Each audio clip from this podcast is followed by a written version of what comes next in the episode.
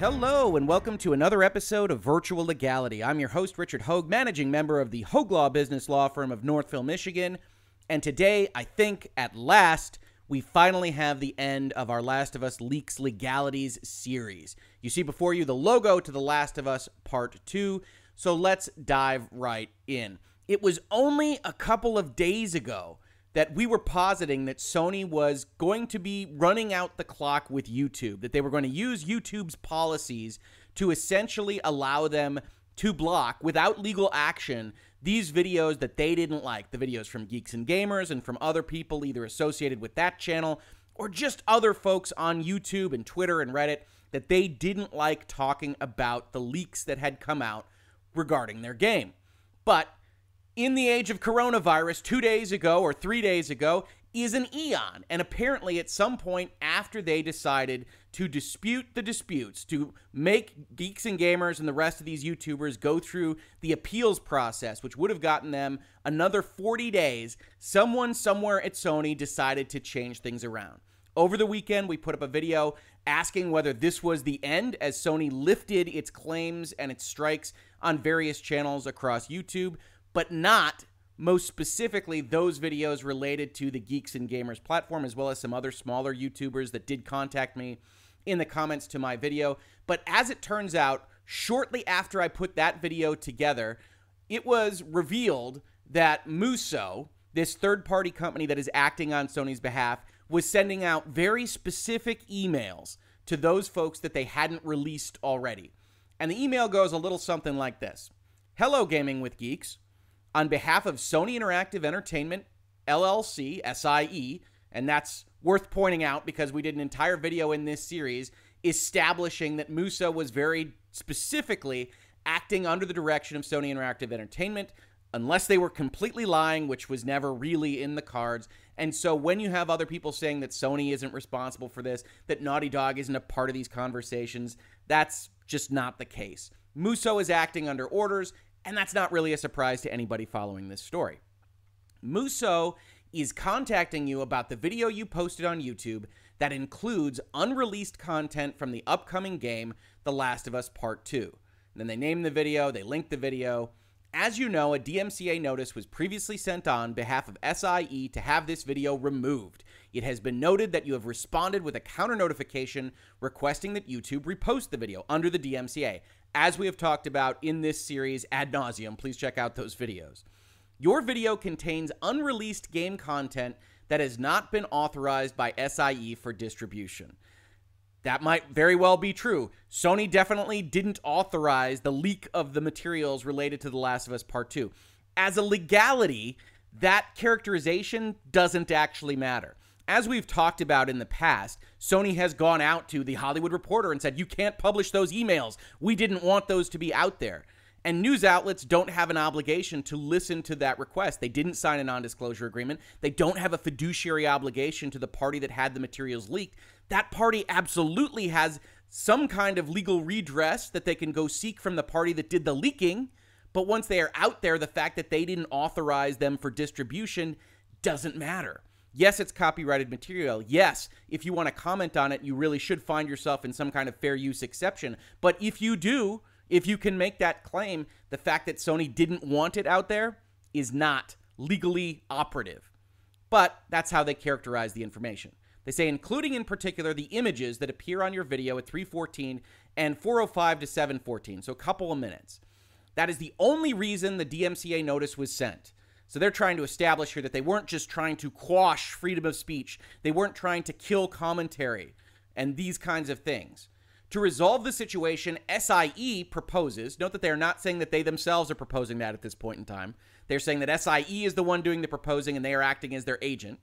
Proposes that if you agree to not repost the video to YouTube, or alternatively agree to repost the video without the unreleased content, then SIE will request that YouTube remove the strike against your YouTube account. If you pull the video, we'll remove the strike, or if you get rid of the imagery on the video, we will remove the strike. Please confirm by email whether you will agree to one of these options. Thank you. And Ryan, also over at Gaming with Geeks, got the same kind of uh, email. And they linked to a different video. They linked to different times 342, 112, and 205. And I will tell you that if you go and you watch these videos, I will link these in the description to my video here. You will see that both Jeremy and Ryan are relatively inclined to accede to this request to say, you know what, we want these videos back up. This material is, we think, fair use, but we don't want to get into a fight about it. And so I think Ryan has offered a counter proposal that he doesn't want to remove the video and repost it because that'll change his analytics. And so there are ways in the YouTube editing suite to essentially blur out the images that Sony is so concerned with. And Sony here, I've labeled it as surrendering because Sony here is going to allow these conversations, regardless of what happens here. Sony is clearly aware of the fact that just going and using a cannonball or a sledgehammer to kill every critical commentary on these leaks is not a viable position. That you earn the negativity, you earn the ire of what I consider to be a fan of Sony in me saying, no, this is not the right way to deal with the law. This is not the right way to deal with these problems. And so, even a guy like me who is otherwise inclined to look forward to PlayStation projects, to look forward to Naughty Dog projects, looks at this and says, no, no, I have a bad taste in my mouth for you having done this, and I haven't watched these videos. Probably I wouldn't agree with the substance in these videos. That doesn't matter. That's not what we're talking about in virtual legality. Whether or not you agree with these people, whether you think they're the best people or the worst people on earth, that doesn't matter. What matters is should a corporation be allowed to game the system to quash commentary, freedom of speech type principles about their commercial product? We aren't talking about national secrets here. We're talking about a video game narrative. And the answer to that question from me is no. That's what brought me to this right? And what really brought me to this is not these kinds of questions about, oh, you used a picture for a couple minutes. Oh, you might have used a clip or referenced a piece of script for a couple minutes. What brought me to this originally was Jeremy's claim that he didn't use any material. That all he was doing was talking about the narrative, critiquing what Naughty Dog was putting out there or what was believed to be putting out there based on the leaked materials. And that bugged me if you don't use a screenshot, if you don't use a clip, if you don't use any of that information, there is absolutely no way you are infringing on copyright save for reading directly from the script or quoting direct things. And if you're not doing those things, and even those, I would argue, are probably under fair use as long as you're critiquing, commenting, and transforming that work. But absent the use of that material, then there is no reason that Sony or Naughty Dog or Muso or anyone else should be striking the video. And we're going to get to that at the end of this one. But what we're talking about right now are instances at the Geeks and Gamers site or the Gaming with Geeks site or Ryan's site here in which they will admit that they used a screenshot. Maybe they used a meme, maybe they used something along those lines. I haven't watched these videos because I don't want to have this information leaked to me, but they will admit to those kinds of things. And that's always going to be an open question right? We talked about it as the series progressed here with respect to The Last of Us legalities. We talked about how counter notifications work. We talked about the difficulty in rejecting a DMCA takedown based on fair use because of the over breadth that these copyright holders are given, the latitude they are given to say, yes, we thought about fair use and we found it wanting. And when you've got information that was stolen from you, if you are Sony, you're basically always going to win the second factor, the nature of the work. It's commercial, it's creative, and it was stolen. So you're always going to win factor two. Now, the commenters are likely to win the other three factors. They're likely to win that they're critiquing the work, that maybe they're using parodies of the work, maybe whatever it is that they are doing falls under that transformation, but they're likely to win that because they're talking about it on YouTube. They're likely to win that they're not using a substantial amount of the work. They're not using all of The Last of Us Part 2 because, frankly, that wasn't leaked. And they're likely to win that they aren't changing the market for The Last of Us Part 2 because, again, that factor is about whether or not their video acts as a substitute for playing The Last of Us Part 2. You even had quotes from Neil Druckmann and Naughty Dog in general that said these leaks can't possibly compare to the actual experience of playing the game, which is great because it means Factor 4 is done. YouTubers win Factor 4 because whatever they might say about a screenshot can't possibly compare to playing the game. By the way, I think that's right. I don't think there's any reason to argue with Neil or Naughty Dog or Sony or anyone else on that point. Playing a video game is very different than watching someone talk about a screenshot. And so while I sit here and say, I think they got a good shot of winning that fair use complaint, it wasn't always a gimme, right? And if it's not a gimme, then the law says that basically a copyright holder can use a DMCA takedown, even if you would ultimately win at the end of the day, they can use that takedown process to make your life difficult. And that's what happened here. Now, some of you might be saying as you hear this video and you see Sony seeking settlement and you hear that Jeremy and Ryan, who are very kind of vociferous advocates of their ability to have freedom of speech, and you hear them saying, oh, okay, maybe we'll take it down, maybe we'll re upload it, maybe we'll take this information off. Why didn't you just block the video? I think Jeremy offers rather than give me a copyright strike because that's an existential threat. All these things. You hear these folks start to say, yeah, okay, we're interested in settling. We don't want to have this fight. We don't want to sue. And I know a number of you have come into the comments to my videos and said, everybody should sue. We should have a class action. We should fight Sony to the mattresses. We should man the battlements and all these kinds of things. And I'm here to tell you that while that makes sense, right? You don't like what Sony's done here. You want to fight them. You want Jeremy and Geeks and Gamers and Gaming with Geeks and everybody else to fight them. It almost never makes sense for the individual right? And it's easy for us to sit here and say, yeah, let's fight them. Let's fund to GoFundMe. Let's get them out there. But at the end of the day, they want their stuff up. They don't want to face this existential threat. And that's how leverage dynamics work in litigation. It's an unfortunate fact of life. I've pulled up a, a, National Law Review article. I believe it's in the Notre Dame Law Review. This is from 20 years ago. And in this particular kind of description of what happens with respect to settlement and precedent, I think we get a great overview of what's happening here. But I mentioned that this is from 20 years ago because this is something that has been discussed really since the founding of common law litigation settings. We in the United States very much want everyone involved in a litigation to feel like they have autonomy, that they get to decide their own fate. And because we value that, we allow them to settle these things if we are so inclined to do so, right? So if we read this, we note exactly the problem that we are currently working with here in respect to this issue. Settlement and precedent conflict because the former necessarily precludes the latter. This part explores the appropriate balance between private and public interests in order to arrive at an appropriate policy that balances both the need for settlement and the need for precedent. As parts one and two of the article observed, see, we're not going to read all of the parts of this article, don't worry about it. Litigants generally have an economic incentive to settle. We've talked about that in this space, right? We've talked about the fact that nobody wants to pay the lawyers. If you had a supercomputer that could help you determine what your percentage chance of winning was, what the likely damages were, and each side had access to that computer, you could arrive at a number that made sense for a check to be passed between hands and nobody would need to pay the legal system. Nobody would need to pay the lawyers. That's all deadweight cost. But that's not the world in which we live. The possible precedential value of a decision in their case matters to them only insofar as they are repeat players who may themselves be affected by that precedent. Right? In the case of Jeremy and Geeks and Gamers versus Sony, who is more likely to find themselves in this situation again? It's Sony.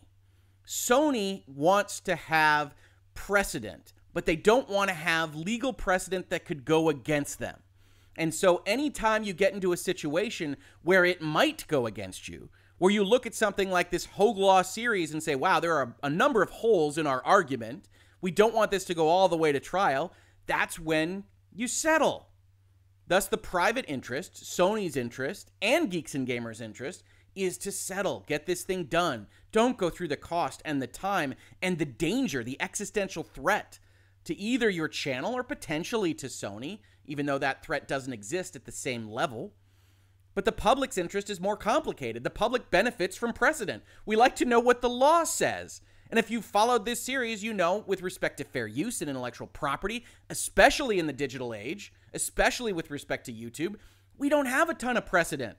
This often very much doesn't go all the way to the end of a court case. We get settlements, and the public likes precedent. That helps it understand what the law is. Thus, in general, the public has a stronger interest in precedent than do the private litigants. However, the public also benefits from a lowered public cost of litigation. Even though litigation is super expensive, imagine how much more expensive it would be if nobody was allowed to settle. If every case that was brought had to go through to its conclusion in a court, we would need 20 times more courts. and that would be massively more expensive. Said another way, while it's nice for us to sit here and say, wow, we wish that they would fight this till the end, it doesn't make sense to them. Sony knows it doesn't make sense to them. There are smart people at Sony. There are smart people at all these giant corporations, and there are smart people that are running a lot of these YouTube channels. And everybody can see, okay, we're now in the window where settlement makes sense. But it's still worth noting that Sony's allowing the conversation, as they should have at the outset. And while we'd like to see them disincentivized from trying to pull this again, maybe just the nature of this conversation over the past two weeks will help create that disincentive. Also, if I were being cheeky and I were running one of these sites, I would note that just taking down the material doesn't necessarily limit your ability to link to the material, right? We've pulled up the Digital Media Law Project website, updated pretty recently as of today, and you can see here that it says the most straightforward case is deep linking, which refers to placing a link on your site that leads to a particular page within another site. No court has ever found that deep linking to another website constitutes copyright or trademark infringement. Therefore, you can link to other sites without serious concerns about legal liability for the link itself, with the exception of certain activities. And they note one of those activities is contributory copyright infringement, which is when you intentionally induce or encourage direct infringement, right? You could have a problem with linking then. Hmm, but maybe not.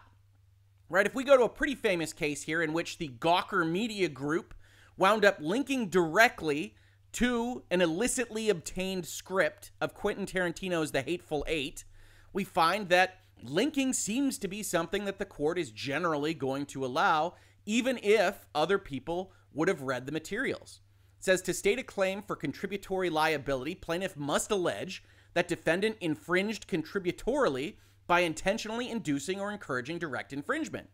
In this case, plaintiff's contributory infringement claim is based on defendant facilitating and encouraging the public's violation of plaintiff's copyright in the screenplay by providing links to copies that someone else had already posted on anonfiles.com and scribd.com. Said another way, someone somewhere stole the script, put it up on these two websites. Gawker said, "Hey, this script is out there. Here are the links to that script." and Quentin Tarantino sued them for linking to it, saying that they were contributing to the infringement of his copyright. The court says no, that's not the case. They wind up saying that this isn't the case so much because Quentin Tarantino can't point to anyone that wound up infringing based on that link. But most importantly for this discussion, if we look at the third footnote here, and we've talked about this in the past, the footnotes are somewhat where the fun lives.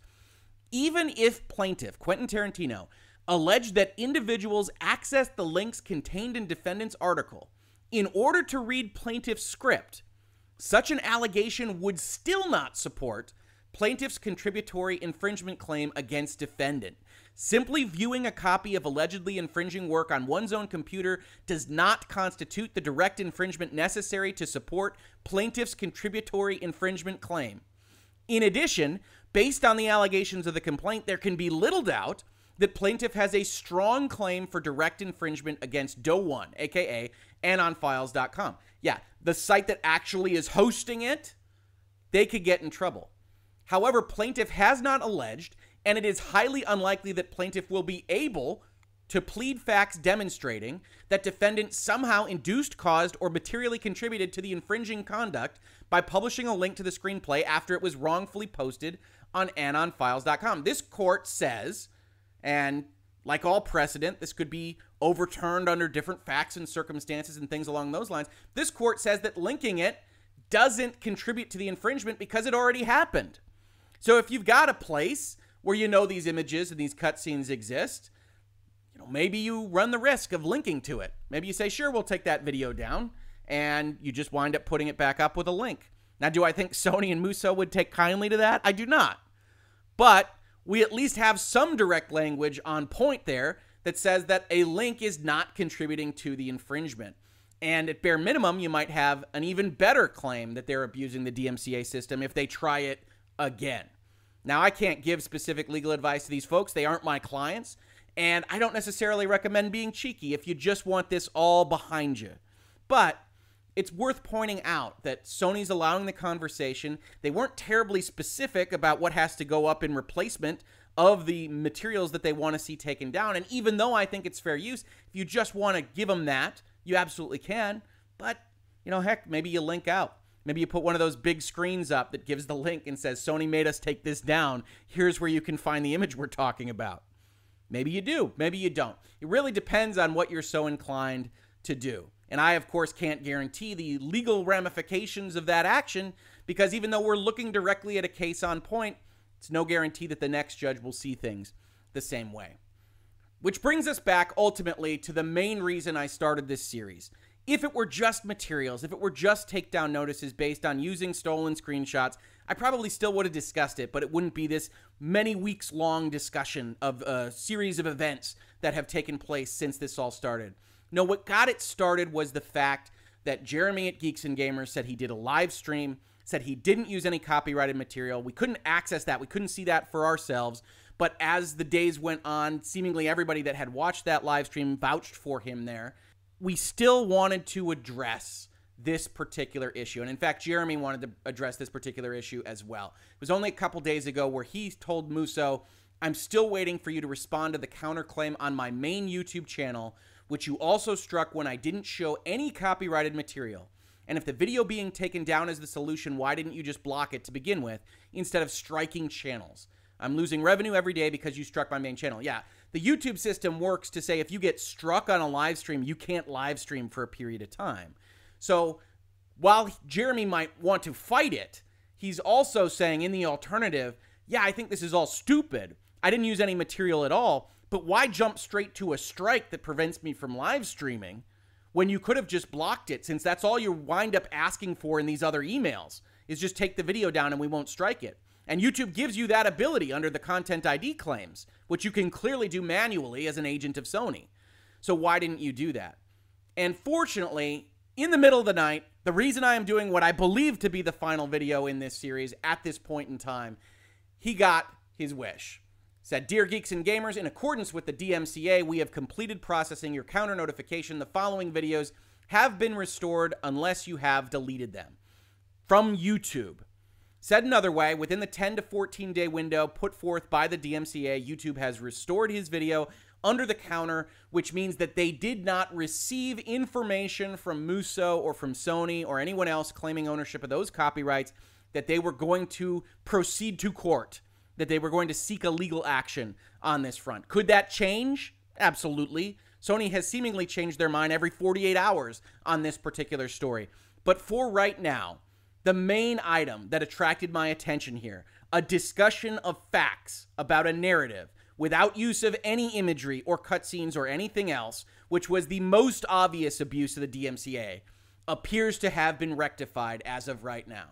So at the end of the day, whether you are talking about settlement, whether you're talking about what has been proposed, whether you want them to fight it, whether you think it should all be fair use, it appears this story is coming to a close. And with a generalized positive outcome for the content creators that have been covering it and that have gone through, quite frankly, a lot of difficulty in covering it over these past few weeks. This has been Virtual Legality for today. If you enjoyed this, please like, subscribe, check out the videos that I have linked here to see the other folks' discussion of what has happened.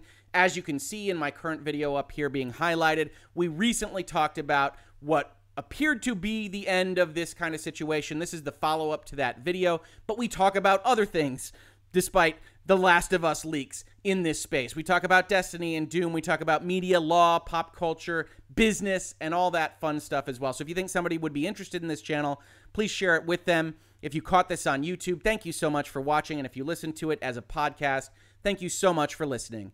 And I will catch you on the very next episode of Virtual Legality. Virtual Legality is a YouTube video series with audio podcast versions presented as commentary and for education and entertainment purposes only. It does not constitute legal advice and does not create an attorney client relationship. If you have legal questions about the topics discussed, please consult your own legal counsel.